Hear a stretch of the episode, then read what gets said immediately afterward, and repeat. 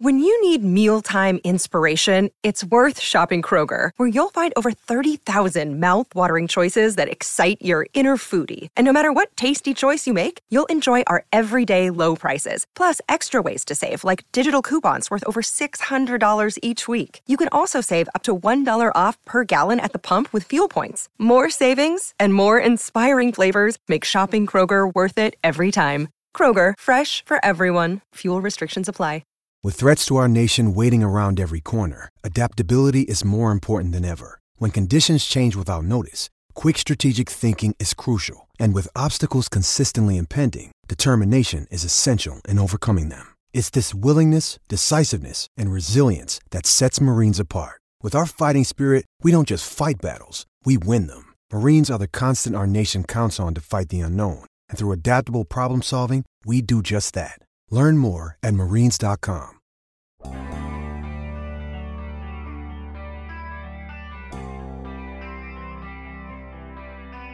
There's probably an optimist and a pessimist in all of us.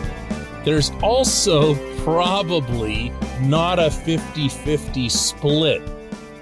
Good morning to you. Good Monday morning. I'm Dan Kovacevic of DK Pittsburgh Sports. This is Daily Shot of Steelers. Comes your way bright and early every weekday if you're into hockey and or baseball. I also offer daily shots of Penguins and Pirates that I hope you'll check out. Same place you found this. I'm going to try something hopefully fun the first couple of days of this week in taking first the optimist's approach to what might happen to your favorite football team this fall. And then tomorrow going at the pessimist approach, or as the pessimists prefer to describe themselves, the realist approach. Because only the pessimists have the right to claim reality. And I'll start by putting on my rose colored glasses and looking at this is the lowest hanging fruit, really the defense. Because this defense, as it currently appears on paper, in conjunction with the fact that there are three legitimate stars on that side of the football, should be, and I think it's fair to say this, a top five defense in the National Football League. Can anyone think of why it wouldn't be? If you've got TJ Watt, Cam Hayward, and Minkah Fitzpatrick, you are off to a soaring start.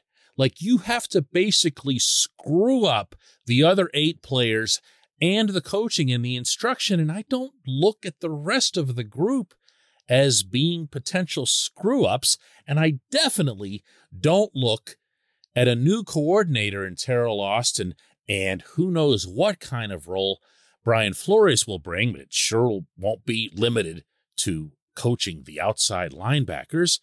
You've got yourself a pretty nice convergence for what could be a pretty good group. Yeah, you've got some concerns at inside linebacker, but Myles Jack is a really good football player that everyone wanted and everyone was very excited about. Devin Bush three years ago was a really good football player that the Steelers themselves were so excited about that they traded up to number 10 overall to get him.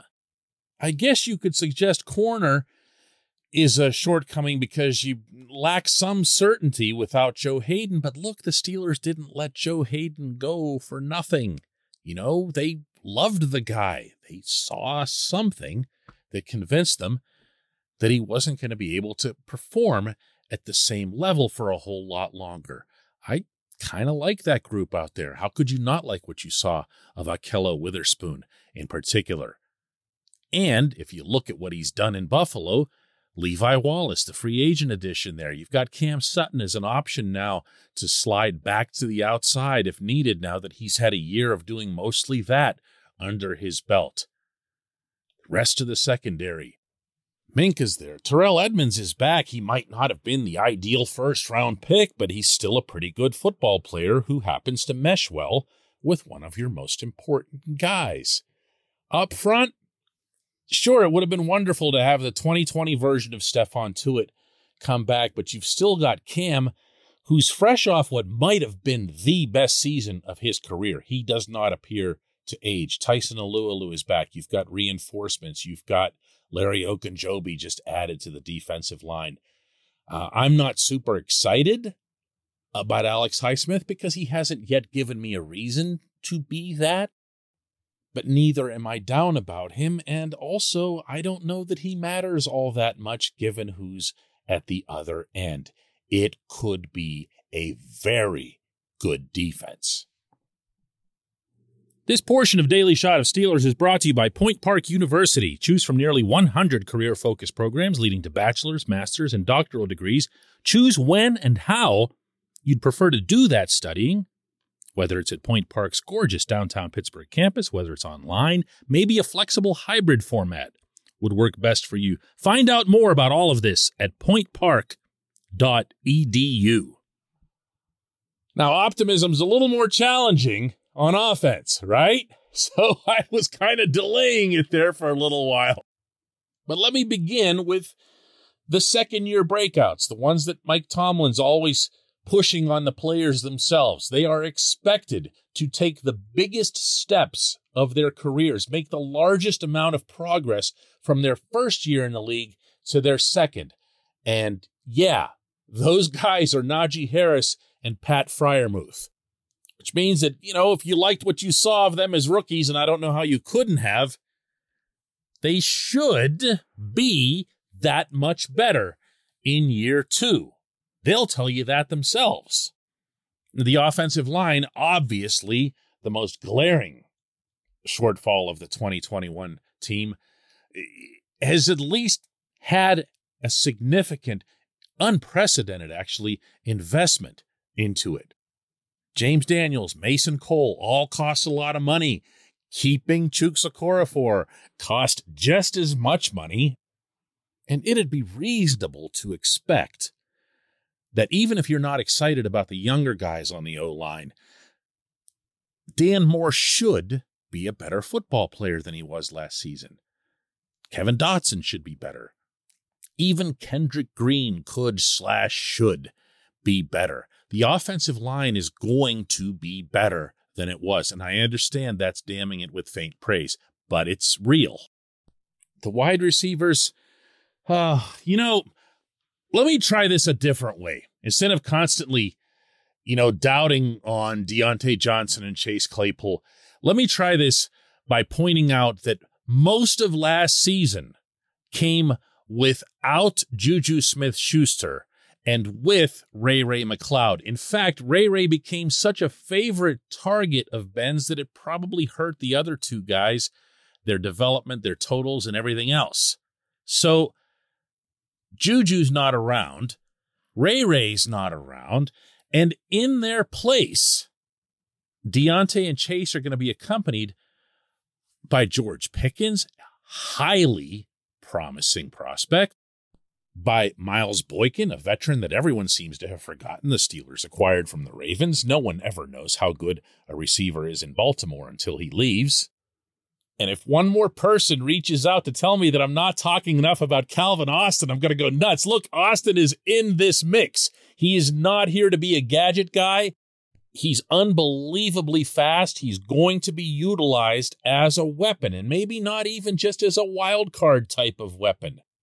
And all of that, of course, will be dependent in large part on the quarterbacks. We've talked so much about the quarterbacks that you don't need me to regurgitate that.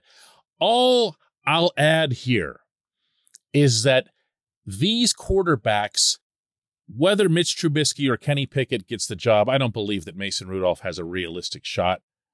Either one will be a better fit for what Matt Canada hopes to do. Now, Matt Canada, all right, that's where the optimism stops. When we come back, J1Q.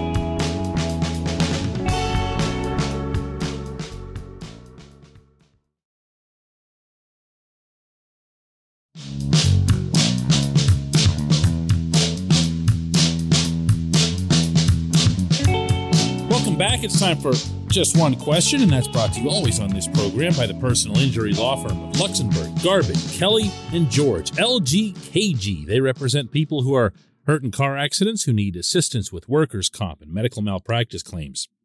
The attorneys at LGKG have been designated super lawyers, capital S, capital L, for the past 15 years. And yes, that is a real thing. The super lawyer designation is reserved for the top 5% of all attorneys in Pennsylvania. Learn more about them at lgkg.com or by calling 888 842 5454. And today's J1Q comes from Greg Iskat, who asks, What would it take for the Steelers to win the Super Bowl this year? And I'd like to follow that up with saying that although it's highly unlikely, it is possible. And that's where the fun comes in.